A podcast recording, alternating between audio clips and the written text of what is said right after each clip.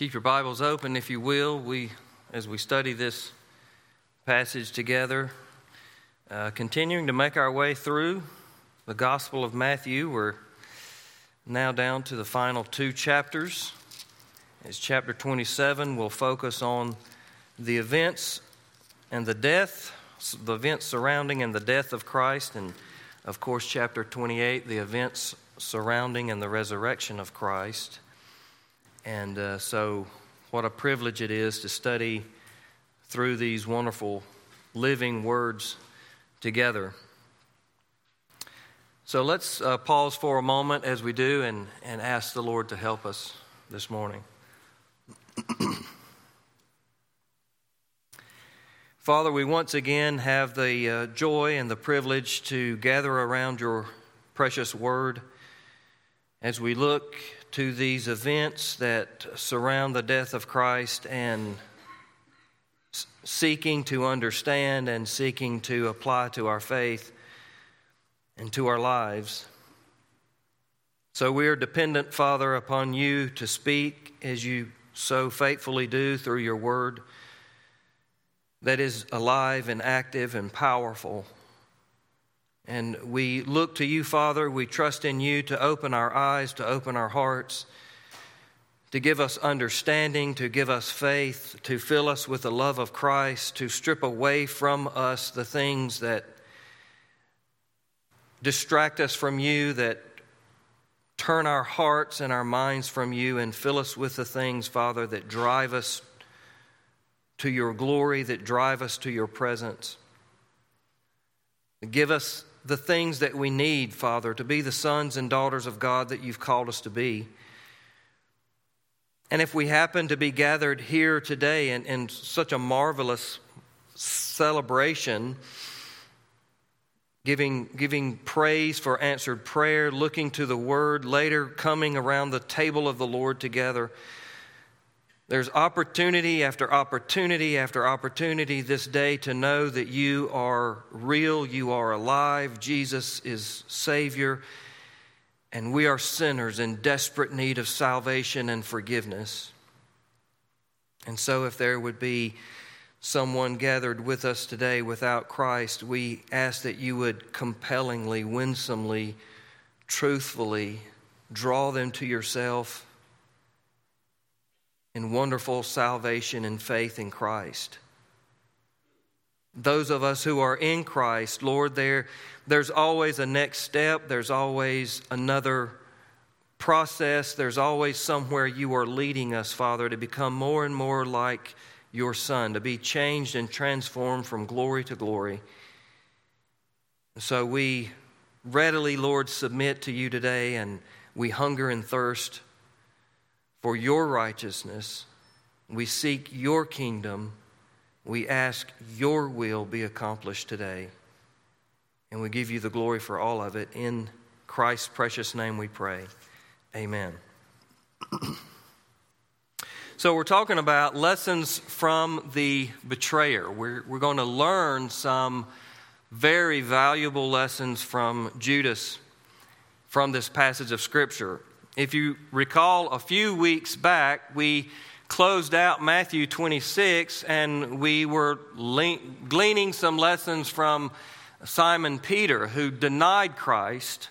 Now we're looking at Judas, who betrayed Christ. And when we're, we're talking about Simon Peter, the, the disciple who became the denier, we learned that, you know, it, it all started with taking those little steps little steps in the wrong direction that, that began to create this distance in, in, in, in Peter's spiritual life between him and Christ. And those, those negative spiritual trajectories are dangerous, and they have dangerous, damaging consequences. And so the takeaways for us from the, the, the, lessons from the denier were, were for us to keep close to Christ. Don't allow those distances to take place. Don't, don't take those small, seemingly innocent or meaningless or harmless, don't take those small steps away from Christ. but keep close to Christ and, and count the cost of being a disciple. Because being a denier, the cost of being a denier in the end is a far higher price to pay than being a disciple. But today we're observing Judas, the betrayer. Now, Peter was a true follower who, who, who simply got on the wrong path and then he had to face the consequences. He had to, he had to live through the consequences of his sin. But through repentance and faith and, and grace, the, the, the victory of Simon Peter's life as being a true disciple is that he was eventually restored and reconciled to Christ and served the Lord Jesus Christ in great and powerful ways throughout the rest of the New Testament. But Judas is another story. Judas has another ending that's not the same. He was the wolf dressed as a sheep, he was mingling with the sheep.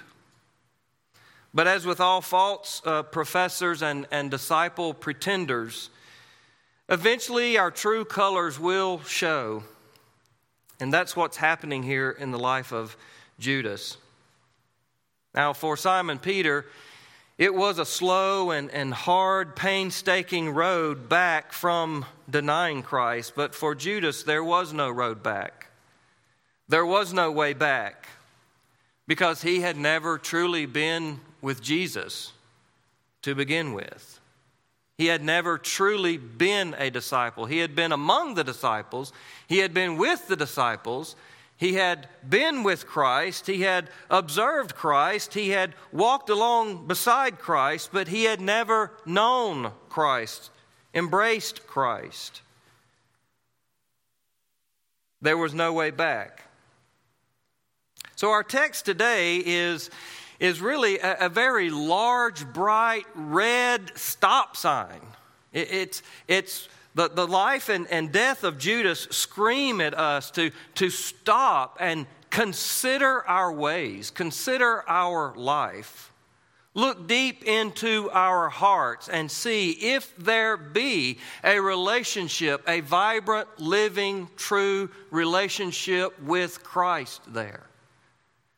The question is not, is there religion there? Judas had some religion. The, the question is not, eh, are there religious practices there? Judas had some religious practices. The question is, is there a living, vibrant, life transforming relationship with God through Christ there in our lives and in our hearts?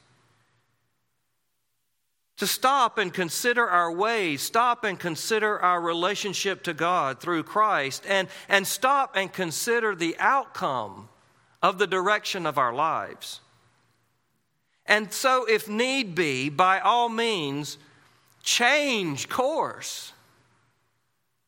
If there's a need to change course and change direction in our lives, then to do so before it is everlasting too late. The first lesson that I want us to see this morning is found in verses 3 and 4, and I'll just uh, simply state it this way it's just not worth it.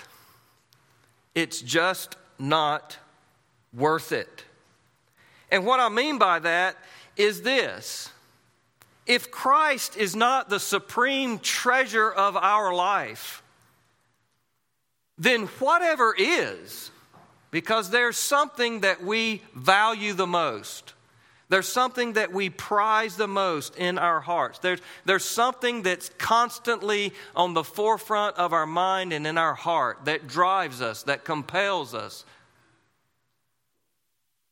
that we work for, that we dream for, that we think about, that we dream about, whatever is in first place the supreme treasure of our life that's not Christ is just not worth it.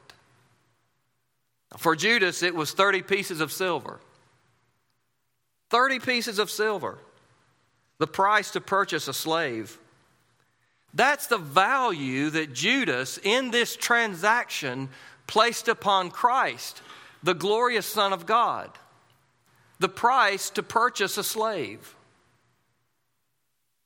You see, whatever we put in place of Christ in our hearts, whatever sits on the throne of our hearts rather than Christ, not only reveals that that's what we truly worship or who we truly worship, but it also reveals what we think of Christ.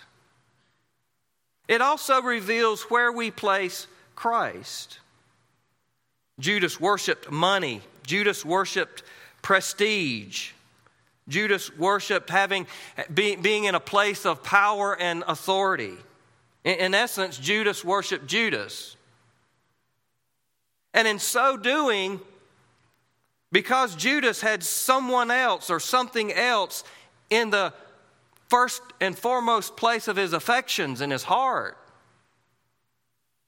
He thought very little, therefore, of the worth of Christ. If this meant so much to him, if, if, if power and authority and prestige meant so much to him, then Christ, well, he, he, he meant about a few a pocket full of silver.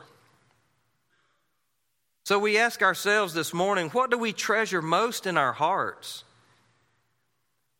And it's not that things that, these things are inherently necessarily wrong or evil or bad in themselves. It's that they're out of place. They're out of priority. They're, they're out of perspective.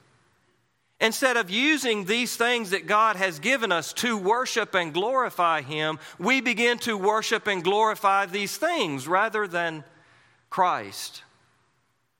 God gives us passions. God gives us desires. God gives us ambitions and, and dreams and pursuits and passions in order that we might pursue and dream and, and follow those things to the glory and honor of Christ. But oftentimes we turn those things on their end and push Christ to the side and take his value down to a lower place in our affections. And we prize the things that God has given rather than God himself. What's foremost in our hearts? Is it popularity? Is it, is it to be in sync with, with the times, to, to follow the trends? Is it the applause and approval? Is it achievements? Is, is it to be known, to be wealthy, to pursue our own ambitions and pleasures? To live our life as we please, to be successful, to, to live a life of luxury and ease and comfort? Is it a relationship is it a spouse? Is it our children, our grandchildren? What is the number one thing we are living for? And we simply can't live without. If it's not Christ, then that's our God rather than Christ. Not that we aren't to love people and love things and, and, and, and pursue things to, with 100% of all the potential and energy and grace that God has given us, but to do those things with Christ first and Christ foremost in our affections. But if Christ is not foremost, then what is? Who is? And in order to obtain that affection, in order to prize, in order to treasure that thing or that person or that ambition or, or that achievement, then we have to sell Christ out. We have to put Christ somewhere else, to the side, down the ladder of our hearts. And that never means that Christ, we make Christ second place. Christ can never be second place. Because if something else is our idol, if, if there's something else that we're pursuing with all of our affection besides Christ, then there are many things that we got to do to get there. So those things have to become in front of Christ. We, we, we, we begin to schedule our lives, and, and Christ begins to get pushed down the schedule and out of the schedule. Because these things have to take place in our life in order for this thing that we prize the most to take place. So Christ gets keep pushed back, keeps getting pushed back. That's the danger. That's the spiritual pitfall of what happened in the life of Judas and what can so easily happen in our lives. Now, what was Judas's scheme here? What was his plan? What, what was he after? He was trying to do something. What, what was he doing? Did he think by betraying Christ he, he was going to kind of put Christ, you know, back him into a corner, put him into a place that Christ would then have to act as Judas was wanting him to, and things would take place as according to Judas's plan. So Christ would have to take over Rome. He, he would have to rule from Jerusalem. He would, he would, Judas is one of the disciples. Judas would be placed in a, in a place of power and wealth and control. Maybe, maybe that's what was in Judas's mind. But as soon as Jesus is condemned, that plan fails. That's not going to happen. And Judas changes his mind.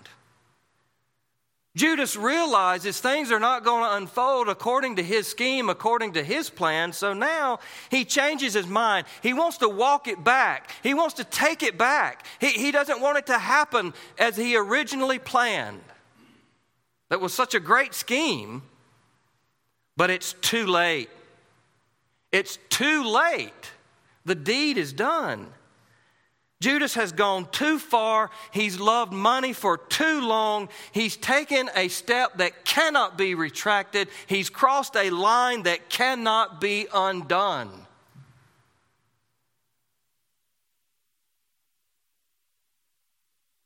That's the danger of having others and other things foremost in our affections and in our hearts.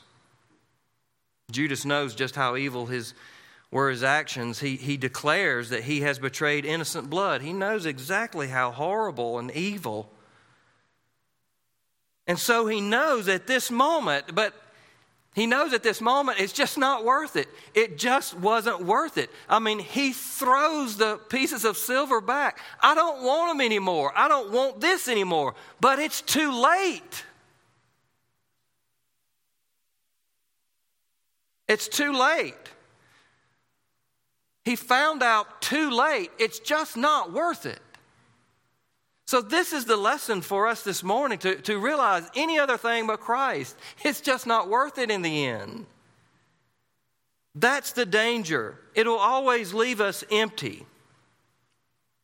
There will come a day when we realize just how worthless our substitute is and, and how dreadful idolatry is and, and how horrible it is to, to worship the creation rather than the creator and, and to push Christ to the side and, and to put all of our agenda and our plans ahead of Christ. And it, one day we'll realize just how horrendous all of this is. The tragedy, though, is that it might be too late.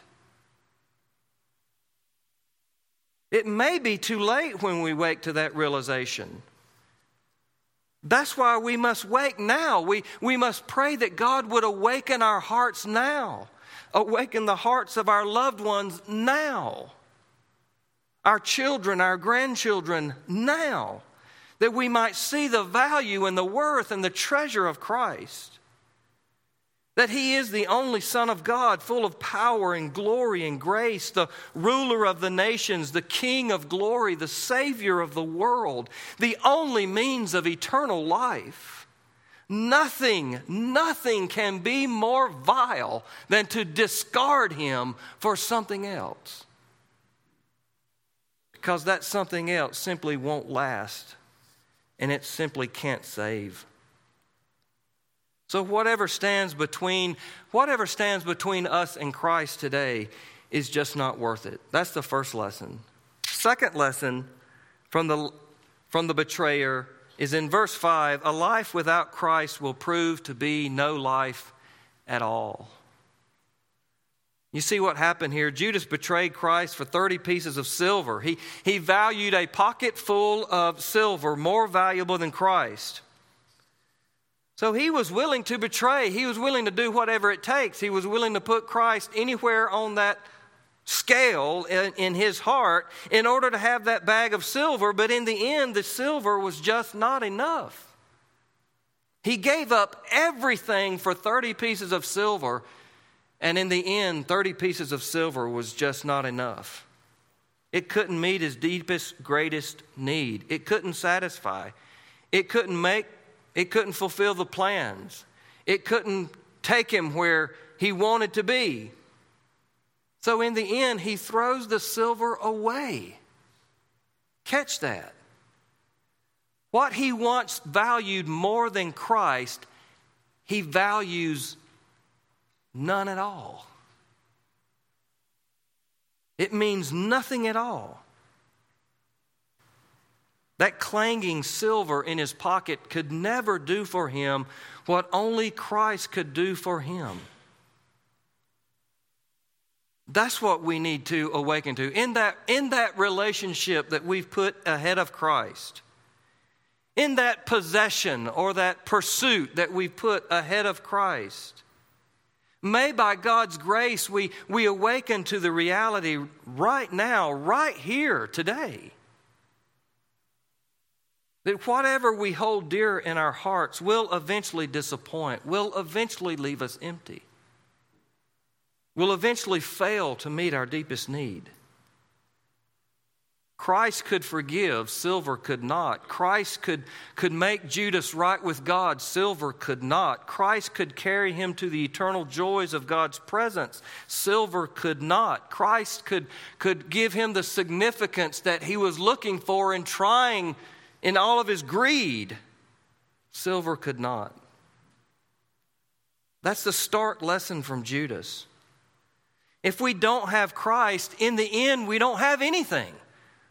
Whatever else we put in front of Christ possessions, wealth, notoriety, pleasures, sinful desires, and pursuits whatever it might be. The stark lesson of Judas is that in the end, we realize if we don't have Christ, we don't have anything. And that Christ is not just an add on Christ cannot be an add on. Christ is Lord of all, or he's not Lord at all. Christ is the way, the truth, and the life. So if we don't have Christ, we, we don't have life. And whatever we are living for, or whoever we are living for, is incapable. They don't have the capacity to give us the life and, and satisfaction and fulfillment that our souls crave.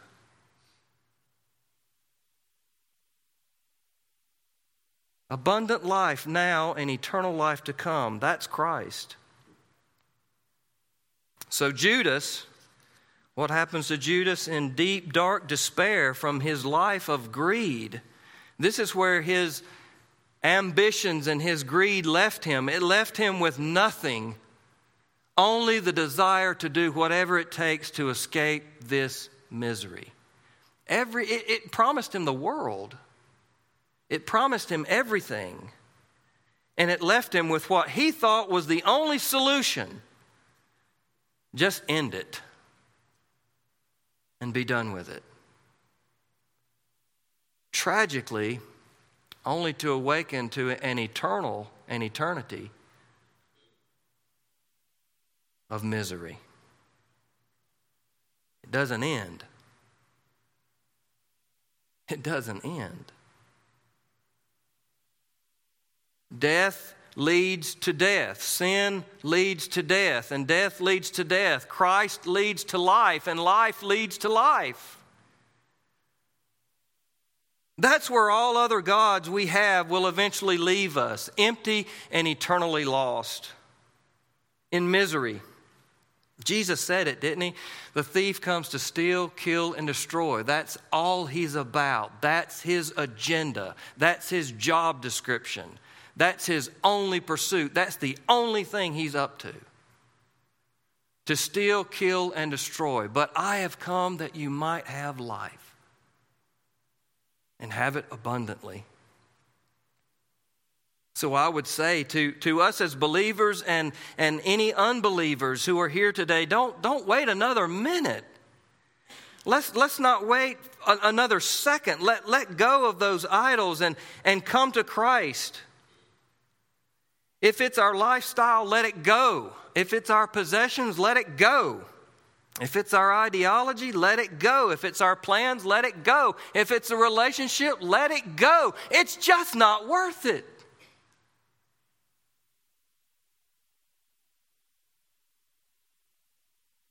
I know we, we, we listen to the promises that substitutions for Christ make, but they can't deliver those promises. Jesus promises us life, and he laid down his life and then took it up again to prove that he can deliver. Christ can deliver on his promise to give us life. He rose again to prove it. So that's the second lesson. The third lesson, third and final lesson from verses 6 through 10 for us this morning. How will, how will you be remembered? Judas's legacy will forever be the one who betrayed Christ, the one who betrayed the Son of the living God. Notice that even the chief priest, after they got from Judas what they wanted, they wanted nothing else to do with him or the silver. That's the way the world works. That's the way sin works. That's the way Satan works. Once he lures us into his deception and takes from us all that he wants to take from us, then he wants nothing else to do with us. Sin leaves us empty. The world will suck the life out of us and leave us lonely, depressed, empty, simply not caring. That plot of ground became known as the field of blood, purchased with betrayers' money. If you know any biblical history at all, you, you already knew this morning, you, you know that Judas is, is the betrayer. And in fact, even today, even the, the, the, the remnant of that story remains in our culture. If someone betrays someone, they, they're called a Judas. Now, there's a lot of people in, in our culture today, we're so post Christian now, we, we don't really know the context of that or knows what it means, but we're still called a Judas if we betray someone. That's his legacy. Our question this morning is what is ours? How will we be remembered? How will our eulogy be read? Will we, will we be spoken of, of of how good we were or how godly we were? Will we be talked about as, as how loving we were to our family, to our children, or how we loved our family and loved our children to Christ? Will we be remembered as one who was always ready to, to speak our mind or always ready to speak the gospel? How will we be remembered? What will be our legacy? Our achievement, our title, or that in those achievements and in those titles we gave God glory. We pursued His honor. Taking to heart the lessons of the life of Judas, how will we be remembered? Parents, how will our children honestly remember us. Not when they're talking to everyone else in the visitation line. Oh, yeah, dad and mom, yeah, they were wonderful. No, when they get back home and it's just them, what will they think of us? How will we be remembered? Godly moms and dads?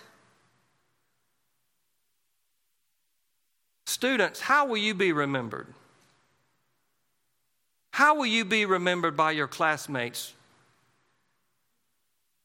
How will you be remembered by your peers? What's the legacy that you're leaving? Does it have anything to do with Christ? Is Christ anywhere on the radar screen? Does anybody ever look at your life or my life and think Christ? Ever? If not, then how in the world are we convincing ourselves that He's our Lord and Savior? Because evidently something else has taken full priority.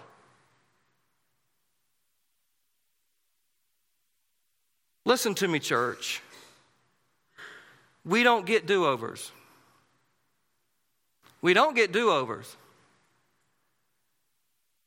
If you're driving home this afternoon and you, you're in a car crash and you stand before the Lord, you don't get a do over. If Ed Eubanks' testimony would have been that we were preaching his funeral this afternoon, he doesn't get a do over.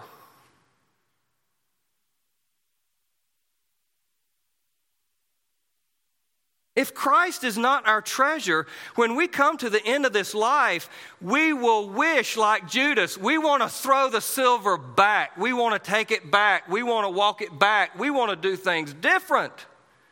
When we stand before the Lord, we won't get a do over.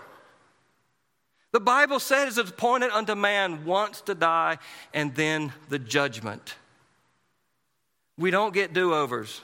But hear me, Here's the gospel we do have the chance to repent. As long as we're alive and breathing, as long as we are here today, as long as there is a day for us. No, we don't get to do over everything, but we do get to repent. By God's grace, we can let go of whatever stands between us and Christ today. We can cling to Christ as our treasure and Savior. We can find life and hope and meaning and salvation in Him today.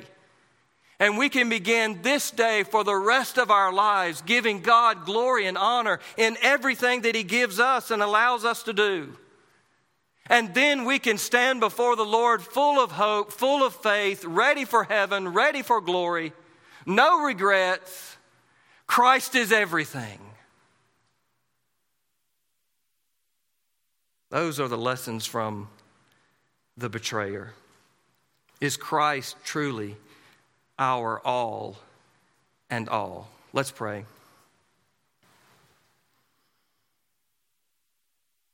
Father in heaven, we, we, we bow our hearts before you today and, and we, we look to Christ as as the Savior of the world.